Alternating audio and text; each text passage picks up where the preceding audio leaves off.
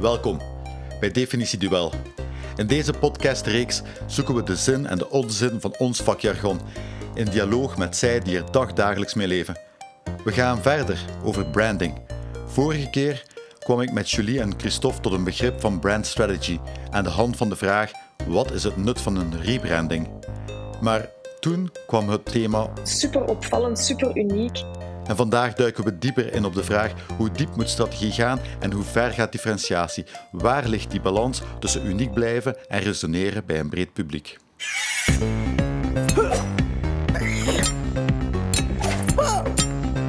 Definitie duel. Ik begrijp dat een rebranding gevaarlijk is omdat het vaak gebeurt omdat het sexy klinkt, maar eigenlijk willen we het verhaal dat, dat mensen heeft bereikt in het verleden goed beheren, updaten en enkel gaan rebranden als, als, als de relevantie echt compleet veranderd is rondom uw product.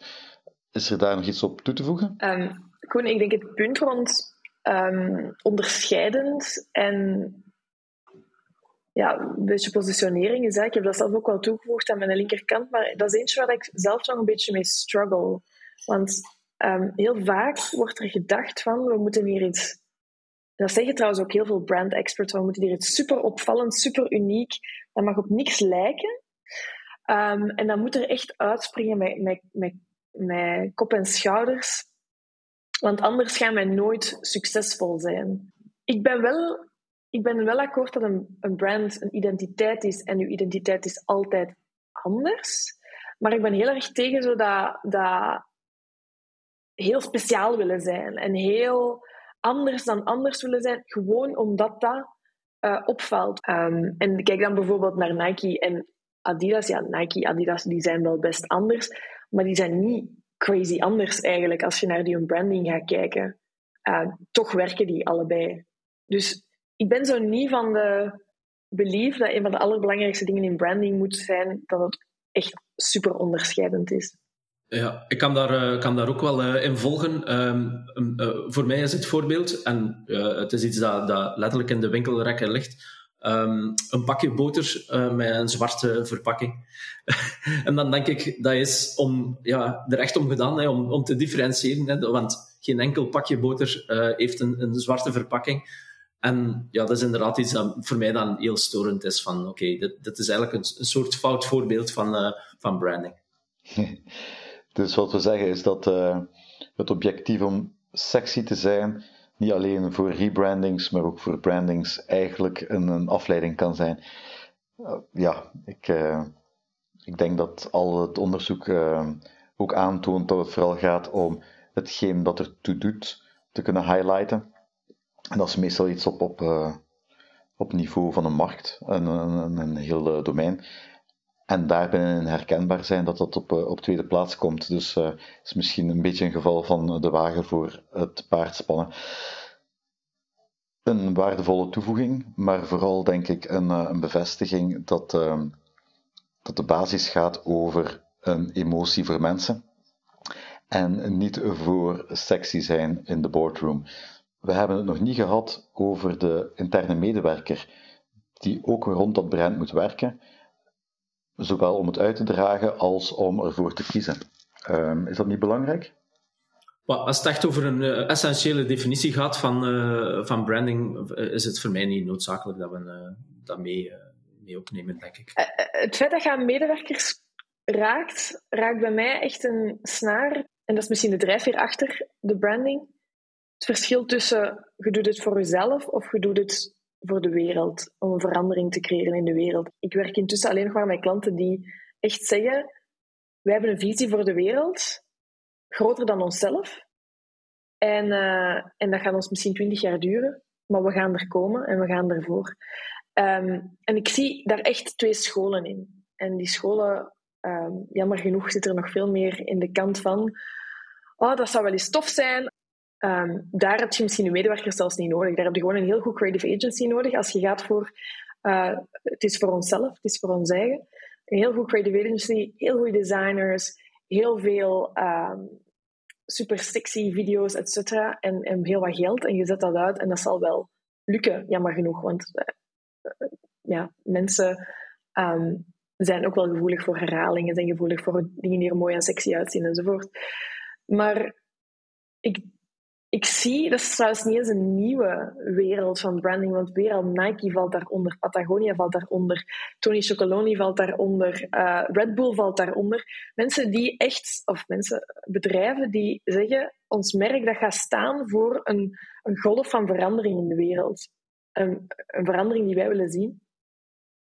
En dat zijn de long-term brands, dat zijn ook de storytelling brands, die um, groter zijn dan ons als CMO van een bedrijf of dan ons als uh, creative team, maar die echt moeten gaan de medewerkers gaan meetrekken. En niet alleen meetrekken, de bestaande medewerkers, maar die gaan ook de medewerkers over tien jaar gaan aantrekken.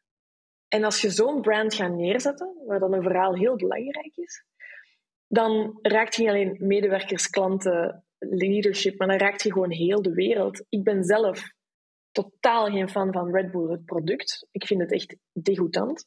Um, maar als merk, ik ondersteun absoluut wat dat zij in de wereld willen zetten. En dat is een verhaal van durven, van meer doen dat je denkt dat mogelijk is.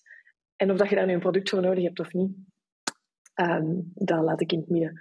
Dus dit voelt voor mij super belangrijk. En je hoort ook aan mijn stem, daar zit echt mijn passie in, in de branding die twee, die twee werelden, waar ik hoop dat we veel meer um, kunnen gaan nog naar die wereld van we zijn er iets aan het maken dat groter is dan onszelf. En daarom hebben wij ook een brand nodig. Want als je iets maakt dat gewoon voor jezelf is, dan zou je eigenlijk je eigen, je eigen kop kunnen gebruiken, bij wijze van spreken, als je logo, om even heel extreem te gaan. Ik ben uh, helemaal uh, akkoord eh, een brand is ook een deel welke competenties heb je in je bedrijf, welke cultuur heb je in je bedrijf, wat, kan je, wat kan je daarmee doen? Doe je daarmee de dingen die ertoe doen? Dat, dat, is de backhand uh, van, van branding voor mij. Dat zijn de keuzes die, die leiden tot een, een sterk brand. Ik weet niet of het altijd de kerncompetentie is van een, een branddesigner om, om heel die cultuur en die emoties, die veel heftiger zijn dan een consument die het moet zien in, uh, in de winkelrek mee te pakken. Maar per zelf zou ik dat graag geloven. Ja, klopt. Eh, ik, sluit er mij eh, ook wel op aan. En, ik begrijp wat je zegt, Koen, en dat het niet altijd evident is om, om dat mee te nemen. En ik denk dat we dan inderdaad beginnen te zien dat dat een overlapping is in verschillende disciplines.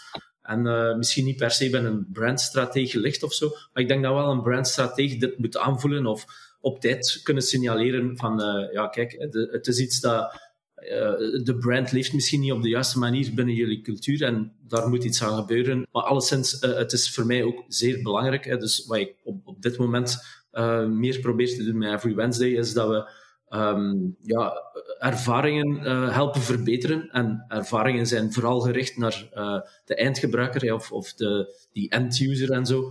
Maar uh, dat kan alleen maar beginnen werken als je daar ook ja, intern of binnen de cultuur aan werkt en op, op een of andere manier ja, de neuzen in dezelfde richtingen probeert te, dezelfde richting bedoel ik, probeert te krijgen. En ja, dan zijn we echt bezig over, over heel dat culturele gegeven. Over ja, employer branding wordt er dan ja, heel vaak naar verwezen. En misschien wel terecht. Voor mij zit dat echt wel onder de volledige paraplu branding. Ik, ik, vind het soms wel jammer dat dat opgesplitst wordt in een aparte afdeling of een aparte flavor van branding.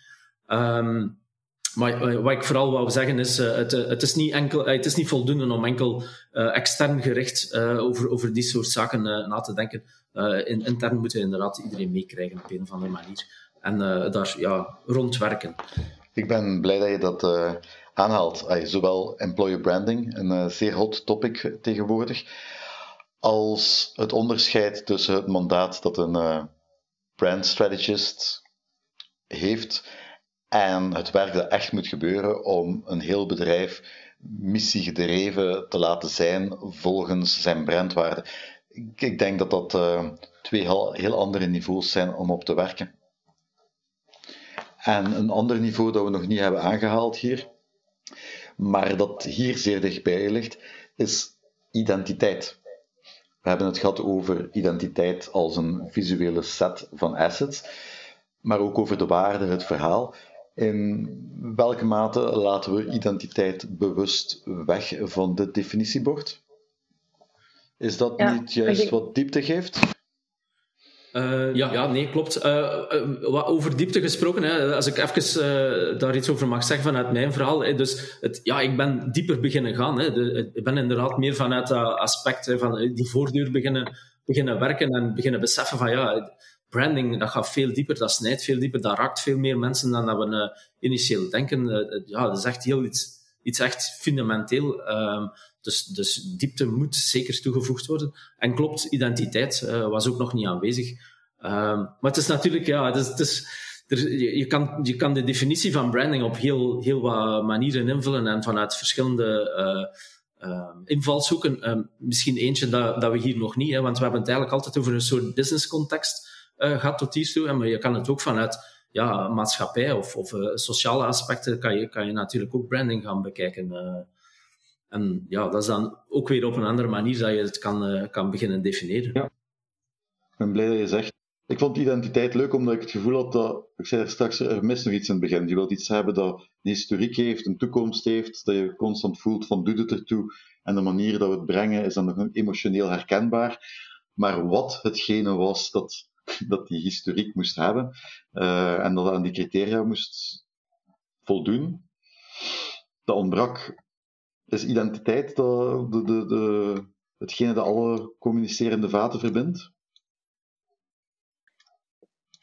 Voor mij is identiteit, ik weet niet, ik, ik stoor me er ergens aan aan dat woord, omdat het weer kan geïnterpreteerd worden als gewoon het, het gezicht of de identiteitskaart van, um, van, van een merk. En dan gaat het terug naar wat is logo en, en wat is de tagline en wat zijn de, als de kleurtjes dat we gebruiken. Terwijl um, het woord dat dan opkomt bij mij is ja, identiteit, maar met een bepaalde integriteit en diepgang. Um, dus een, een, weet je, ik ben niet mijn identiteit.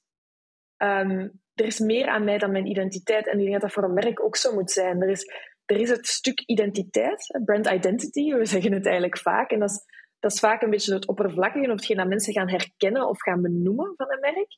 Maar dat mag niet alles zijn. Daar moet nog een hele diepgang achter zitten. Met waarden, met visie, met values, met mensen, met um, um, ja, een integriteit eigenlijk achter gaan zitten. In, in gedragingen ook. Um, en voor mij zit, zit gedraging bijvoorbeeld niet in een identiteit. Het is misschien meer over een woord struikelen, hè, maar voor mij is het beperkend. Jij bent uh, degene die met, uh, met woorden werkt, dus ik denk dat je terechte opmerkingen maakt. Christophe, kun jij het oplossen? Ja, oplossen is misschien veel gezegd, maar ik, ehm, ik, ik kan me al, alleszins wel vinden in Julie haar standpunt. identiteit is, is inderdaad misschien een, een te beperkende omschrijving. En um, ja, voor mezelf maak ik heel vaak een, een associatie met een een, een, een, branding dat je, dat je, ja, ik vergelijk dat voor mezelf eigenlijk met, met een goede film. Een film waar eigenlijk heel veel goede dingen samenkomen. Zijn de uh, een goed verhaal, een goede insteek, um, goede fotografie, goede vertolkingen. Um, ja, al, al dat soort dingen is eigenlijk ook wel ja, een vorm van branding, hè, of, of, vergelijkbaar met hoe dat branding eigenlijk werkt. En vandaar dat ik eigenlijk ja, het, voor mezelf hè, in, in het bord nu de naam Samenspel genoemd heb. Uh, het, het, is iets dat, ja, waar dat, het zijn heel veel dingen die eigenlijk samenkomen. En ja, het is niet echt iets tangible. En als we, als we het dan weer identiteit noemen, ja, dan neigen we inderdaad weer naar die ja, typische tangibleness uh, rond branding, zal ik zeggen. Ja, uh, en dan zou ik één ding toevoegen of gewoon de perspectief willen shiften van kijk naar het woord branding het eindigt op één. Dat wil zeggen, het is een activiteit. Het is geen um, deliverable. En ik denk dat dat een superbelangrijk perspectief is om te nemen. Want anders kan het heel bullshitty klinken. En heel erg klinken als zo... We gaan dat nu een keer doen en dan zijn we terug weg. Um, maar eigenlijk, branding is een continue activiteit. Daarom vind ik samenspel ook heel leuk. Want je bent continu bezig met andere actoren. Vanaf dat je bedrijf een bepaalde toekomstvisie of lange termijnvisie voor zijn eigen bestaan heeft, kun je dat eigenlijk niet vermijden. Het is een, een, een, een, levend, een levend iets en een bezigheid eigenlijk. Ja. Ehm, en ik denk dat dat een heel belangrijk mhm. perspectief is om te nemen. Want... Ja, nee, ik uh, volg u helemaal. Dus ik voeg het hier even toe. Branding is een continue activiteit waarbij je monitort of dat het verhaal dat jou gemaakt heeft in het verleden relevant blijft voor de toekomst. En daarbij hoort een analyse.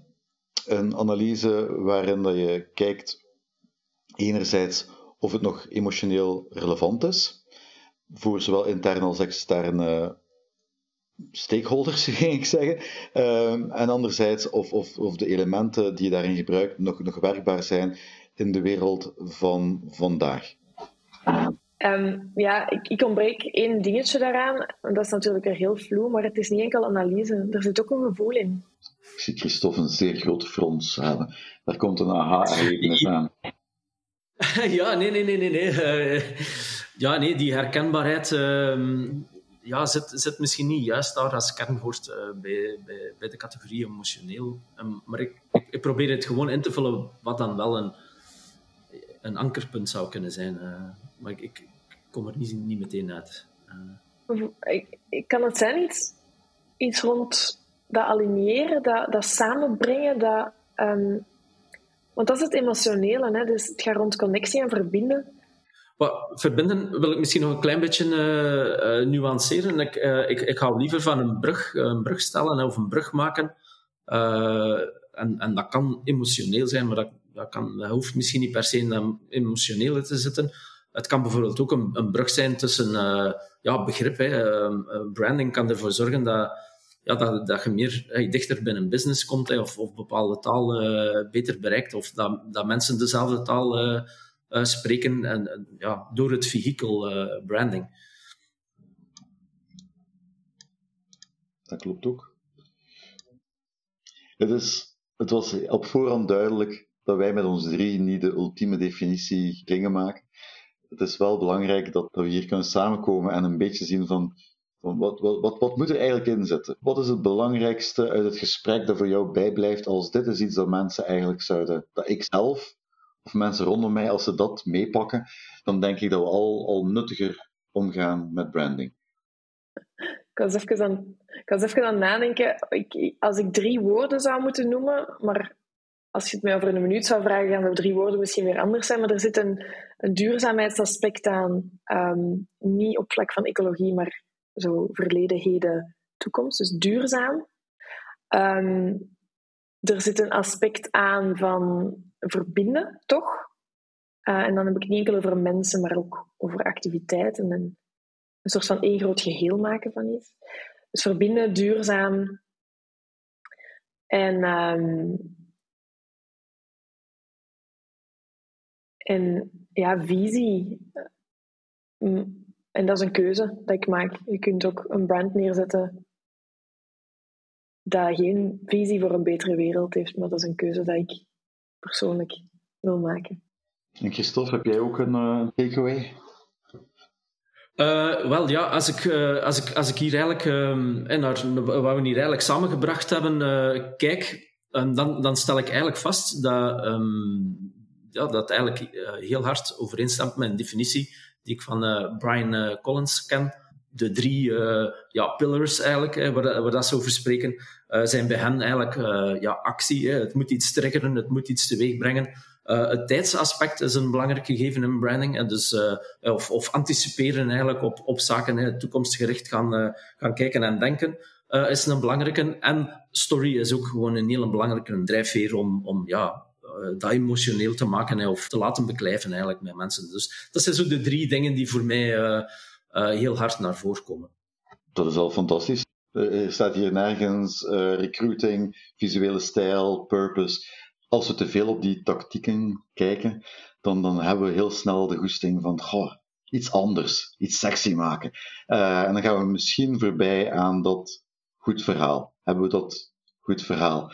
Dus, dus ik vind, uh, op dat vlak vind ik het een, een, heel mooi gesprek.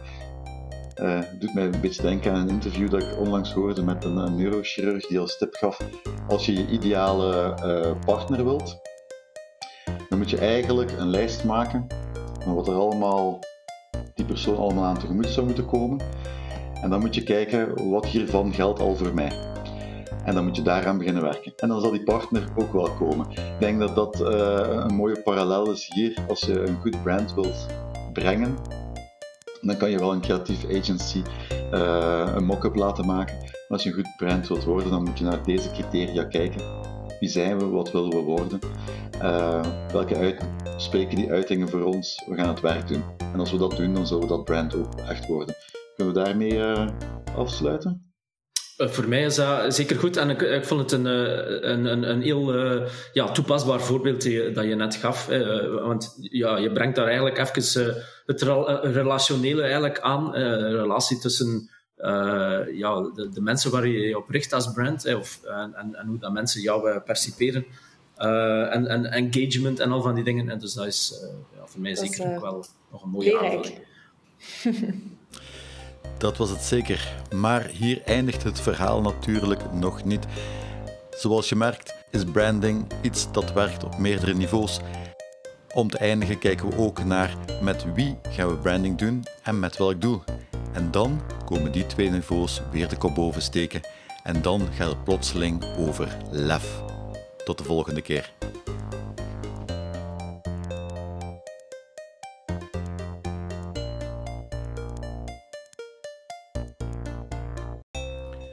Deze podcast werd gemaakt met Julie van der Meulen, Christophe Kapens en Koen Verbrugge.